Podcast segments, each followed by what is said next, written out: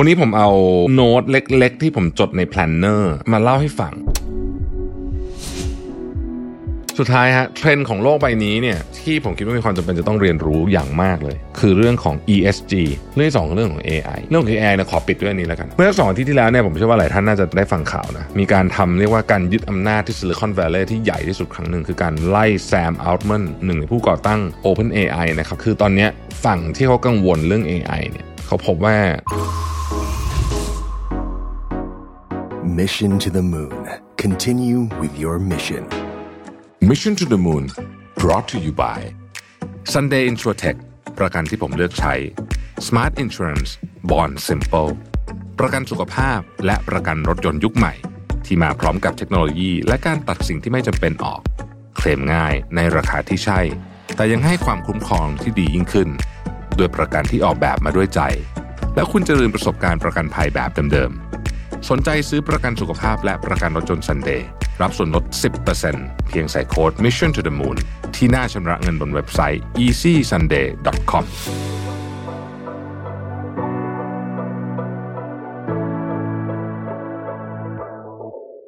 สวัสดีครับ ยินดีต้อนรับเข้าสู่ Mission to the Moon Podcast นะครับคุณอยู่กับรวิศ หาญอุตสาหะครับ วันนี้ผมเอา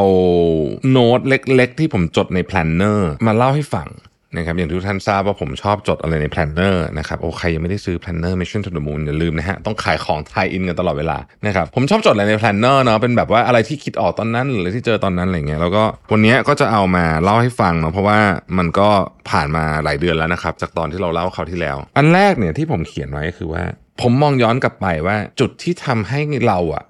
เริ่มโตจริงๆนะฮะมันไม่ใช่อายุเนาะแต่ว่ามันคือวันที่เรารู้ว่าต่อไปเนี้ยจะไม่มีใครมาช่วยอะไรเราได้อีกแล้วนะครับคือคือจะไม่มีใครมา rescue เราละในอดีตเนี่ยมันอาจจะมีความเชื่อบางอย่างว่าเอ้ยถ้าเกิดว่าแหมถ้าเกิดมันในที่สุดมันสุดๆจริงๆเนี่ยยังไงเราก็จะมี rescue อยู่นะฮะยังมีคนมาช่วยเราได้อยู่แต่ว่า มันจะมีวันหนึ่งอะที่คุณเข้าใจว่าวันเนี้ย หลังนักตัวของนี้เป็นต้นไปอะไม่ว่าอะไรก็ตามเนี่ยนะครับจะไม่มีใครมาช่วยคุณแล้วแปลว่าคุณต้องจัดการทุกอย่างด้วยตัวเองไม่ว่าจะเป็นเรื่องเงินเรื่องสุขภาพเรื่องงานนะครับพอคนเริ่มเข้าใจแบบนั้นปุ๊บเนี่ยวิธีการคิดเกี่ยวกับเรื่องความรับผิดชอบของคุณเนี่ยมันจะเปลี่ยนไปนะครับซึ่งยิ่งคุณเจอวันนี้เร็วเท่าไหร่นะฮะมันก็จะยิ่งดีขึ้นเท่านั้น ในใน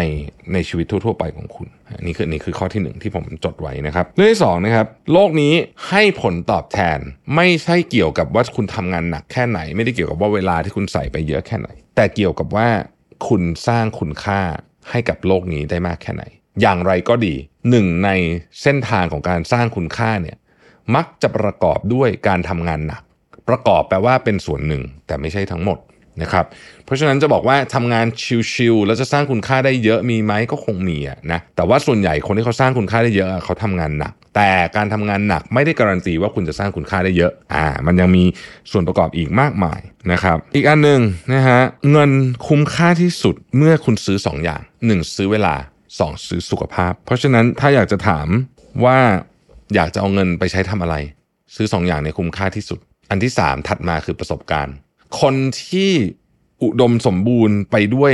เวลาสุขภาพและประสบการณ์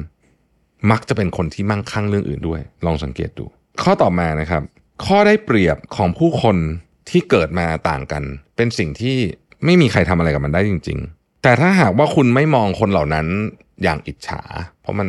ได้ไพ่มาไม่เหมือนกันเนี่ยนะครับ แต่ว่าคุณลองศึกษาดูว่าเส้นทางที่เราจะไปต่อเพื่อไปใกล้ๆคนเหล่านั้นเนี่ยมันจะเป็นยังไงได้บ้าง เส้นทางแห่งความมั่งคั่งหรือว่าถ้าใช้เรื่องเงินก็คือความร่ำรวยเนี่ยนะฮะมันมีเขาเรียกว่ามันมี trace อยู่ มันอาจจะไม่ได้อยู่ในคน generation นี้ หมายถึงว่าไม่ได้อยู่ในคน generation ลูกแต่ generation พ่อเขาเนี่ยคุณอาจจะเห็น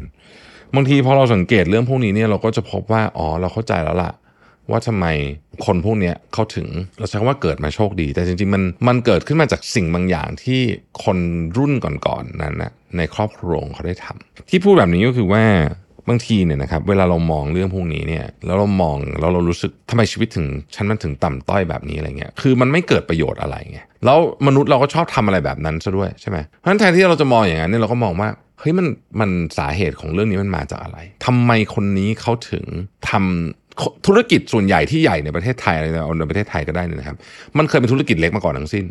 นะครับโอเคแน่นอนคนบอกเฮ้ยมันคนละยุคกันทำเหมือนเดิมไม่ได้ผมผมเห็นด้วย แต่ว่าไม่ใช่ว่าเราจะเรียนรู้ไม่ได้ คือแน่นอนมันเอามาทำเป๊ะๆเหมือนเดิมไม่ได้สมัยก่อนการแข่งขันอาจจะน้อยกว่านี้โอกาสมากกว่านี้อะไรก็ว่ากันไป แต่ว่าบางอย่างเราเรียนรู้ได้ ผมยกตัวอย่างอันหนึ่งนะฮะผมเนี่ยได้มีโอกาสสัมภาษณ์มหาเศรษฐีหลายคนมากที่วันนี้เขารวยมากแล้วอะนะแล้วเขาก็สร้างธุรกิจมาหลายสิบปีเนี่ยนะครับ ผมเห็นอย่างหนึ่งร่วมกัน คือคนพวกนี้เขาเข้าใจความเสี่ยงนะ แต่เขาจะไม่เสี่ยงมากจนเกินไป นึกออกไหมฮะ คือเขาเข้าใจความเสี่ยงแล้วเขาเข้าใจว่าต้องเสี่ยงด้วย แต่เขาจะไม่เสี่ยงแบบบ้าๆบอๆใช้คำนี้ เออ คือผมสัมภาษณ์หลายคนเนี่ย ล่าสุดเนี่ยผมสัมภาษณ์ผู้บริหารท่านหนึ่งอายุ 80 แล้วนะ แล้วก็เป็นบริษัทใหญ่มากเนี่ยนะฮะ เดี๋ยวก็คงจะเห็นเทปกัน คือเราสัมผัสได้เลยนะ ว่าสิ่งหนึ่งที่แม้ว่าท่านจะไม่ได้บอกมาตรงๆนะ แต่ว่าจากบทสัมภาษณ์เนี่ยมันถอดออกมาได้ว่า เวลาทำอะไรก็ตามเนี่ยเราต้องเสี่ยง คนทำธุรกิจมันต้องเสี่ยง แต่อย่าเสี่ยงแบบบ้าบอ อันนี้ผมผมคิดอย่างนี้นะ แล้วพอผมไปคุยกับอีกหลาย ๆ คนเนี่ยนะฮะที่เป็นคนแบบรุ่นนั้นนะอาจจะอาจจะไม่ถึงขนาด 80 แต่ว่ารุ่นประเภทเนี้ยนะฮะผมก็พบว่า เออ มันมีชุดความคิดนี้อยู่ไอ้ชุดความคิดเนี้ยผมว่ามันยังทันสมัยอยู่จนถึงทุกวันนี้นะเออนะฮะเราก็สามารถใช้ได้นะครับ อีกเรื่องหนึ่งนะครับ ความสม่ำเสมอ beats almost everything คือคุณอยากทำอะไรเนี่ยนะฮะดีๆ งามๆ ทั้งหลายเนี่ยทำทำทำความสม่ำเสมอให้เกิดขึ้นได้ หากไม่มีความสม่ำเสมอแล้วเนาะเรื่องดีๆ มันจะเกิดขึ้นยาก ข้อต่อมาฮะพยายามดีน i c e กับทุกคนนะครับ เพราะว่ามันมันไม่เสียเงินเสียทองอะไร แต่ว่ามันสำคัญนะครับ แล้วก็หัดพูดขอบคุณบ่อยๆ ลงทุนในของ 3 อย่างทุกวันนะ ใน wealth ในความมั่งคั่ง ในสุขภาพ แล้วก็ในตัวเอง ในความรู้นะฮะ ในความรู้ของตัวเอง อย่ารอแรงบันดาลใจเวลาทำอะไร เพราะว่าแรงบันดาลใจมันมักจะไม่ค่อยมาในเวลาที่เราต้องการนะครับ ลงมือทำบางทีมันคือการสร้างแรงบันดาลใจด้วยการลงมือทำคือไม่ได้ไม่ได้สร้างแรงบันดาลใจจากว่าเราอยู่ดีเราแบบมีอินสปิเรชันแล้วก็ฉันลุกขึ้นมาทำอันนี้แต่ว่าลองลงมือทำไปก่อนบางทีแรงบันดาลใจมันตามมานะครับอีกเออข้อนี้เป็นข้อที่ผมชอบมาก เลือกสนามและผู้คนที่คุณจะต่อสู้ด้วย อย่าต่อสู้กับทุกสนามและกับทุกคน คือ choose your battle อะ นะฮะคือคุณต้องเลือกว่าคุณจะสู้เรื่องอะไรแปลว่าบางเรื่องคุณต้องยอม เวลายิ่งยิ่งบริหารธุรกิจไปเรื่อยเนี่ยสิ่งหนึ่งที่ผมเห็นชัดมากเลยคือว่า คุณสู้ทุกไฟต์ไม่ไหวอะกับทุกคนไม่ไหว คุณต้องเลือกอะว่าคุณจะเอาอะไร แล้วในการเลือกครั้งนั้นเนี่ยมันหมายความว่าคุณต้องยอมทิ้งบางอย่าง ที่คุณคิดว่าคุณควรจะได้หรือว่าอยากได้ ไปด้วยนะ ไม่งั้นนะ คุณจะแพ้หมด ข้อต่อมาฮะเวลาคุยกับใครก็ตามหา synergy synergy เนี่ยเป็นจุดที่ถ้าไม่คิดบางทีมันไม่ป๊อปอัพขึ้นมาเฉยๆ แต่ว่าถ้าเกิดว่าคุณหา synergy เยอะๆนะครับผู้คนจะมอบโอกาสให้กับคุณแบบมโหฬารเลย บางทีคุณต้องเป็นคนเริ่มก่อนด้วย ข้อต่อมาคือไม่ว่าคุณจะทำงานหนักงานเบางานอะไรก็ตามเนี่ยชีวิต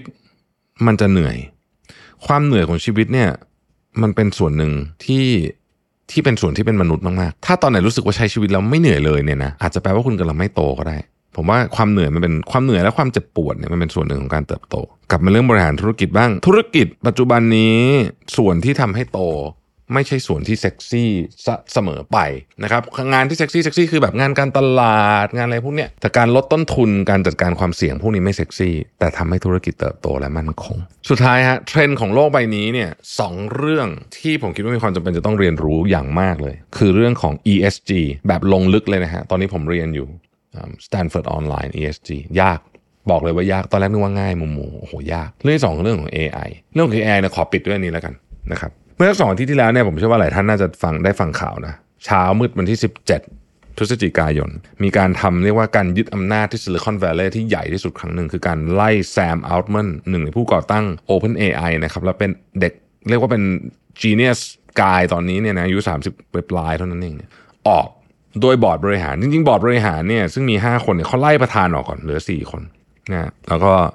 แซมเอามันก็ถูกไล่ออก นะครับโอ้โห ระหว่างสัปดาห์นั้นก็คือวุ่นวายมากแต่งตั้ง CTO มา CTO ก็ก่อวอร์ดนะครับแล้วก็ไปเอาคนจากทวิชมานี่ก็แบบทำไมถึงไล่แซมออกไอ้บอร์ดก็ตอบไม่ได้ นู่นนี่ วันจันทร์พนักงานเข้าชื่อกันพนักงานเอ่อ OpenAI มี 770 คนนะฮะพนักงานมาเข้าชื่อกัน 747 คนเรียกว่าเกือบหมดบริษัท แล้วหนึ่งในนั้นก็มีบอร์ดคนหนึ่งที่ชื่อว่าอิลยาที่เป็นเป็นคนทำไอ้ Chat GPT เนี่ย GPT 2 3 4เนี่ยนะเปลี่ยนใจมาเข้าชื่อกับพนักงานด้วยคือตอนแรกลงลงชื่อไปโหวต เป็นบอร์ดนะ ลงชื่อไปโหวตออกให้นี่ออกนะฮะ แล้วก็ให้แซมอัลเมนออกใช่ไหม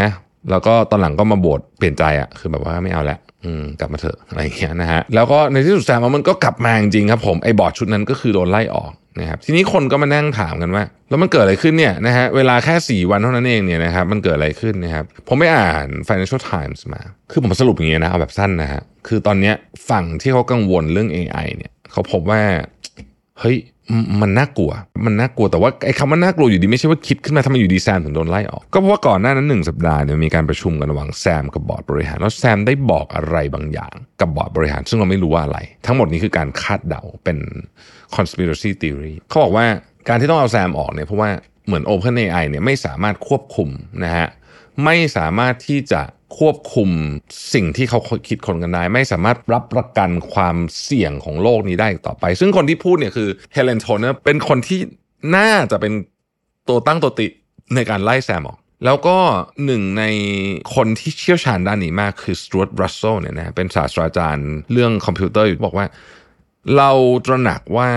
ตอนนี้ความกระตุ้นหรือแรงกระตุ้นเชิงพาณิชย์ Open AI นะครับอาจจะพาโลกไปสู่หายนะแล้วเขาก็พูดเพิ่มอีกว่าตอนนี้พวกเขาซึ่งหมายถึง Open AI เนี่ยยอมจำนนต่อแรงกระตุ้นทางการค้าแล้ว คือตอนนี้มันมี 2 สกูนะสกูที่คิดว่าเฮ้ยปล่อย AI พัฒนาไปกับสกูที่เฮ้ยไม่ได้ไม่ได้ทำแบบนี้ปุ๊บเนี่ยเดี๋ยว AI มันจะกลับมาทำลายโลกอะไรแบบนี้นะครับก็สรุปว่า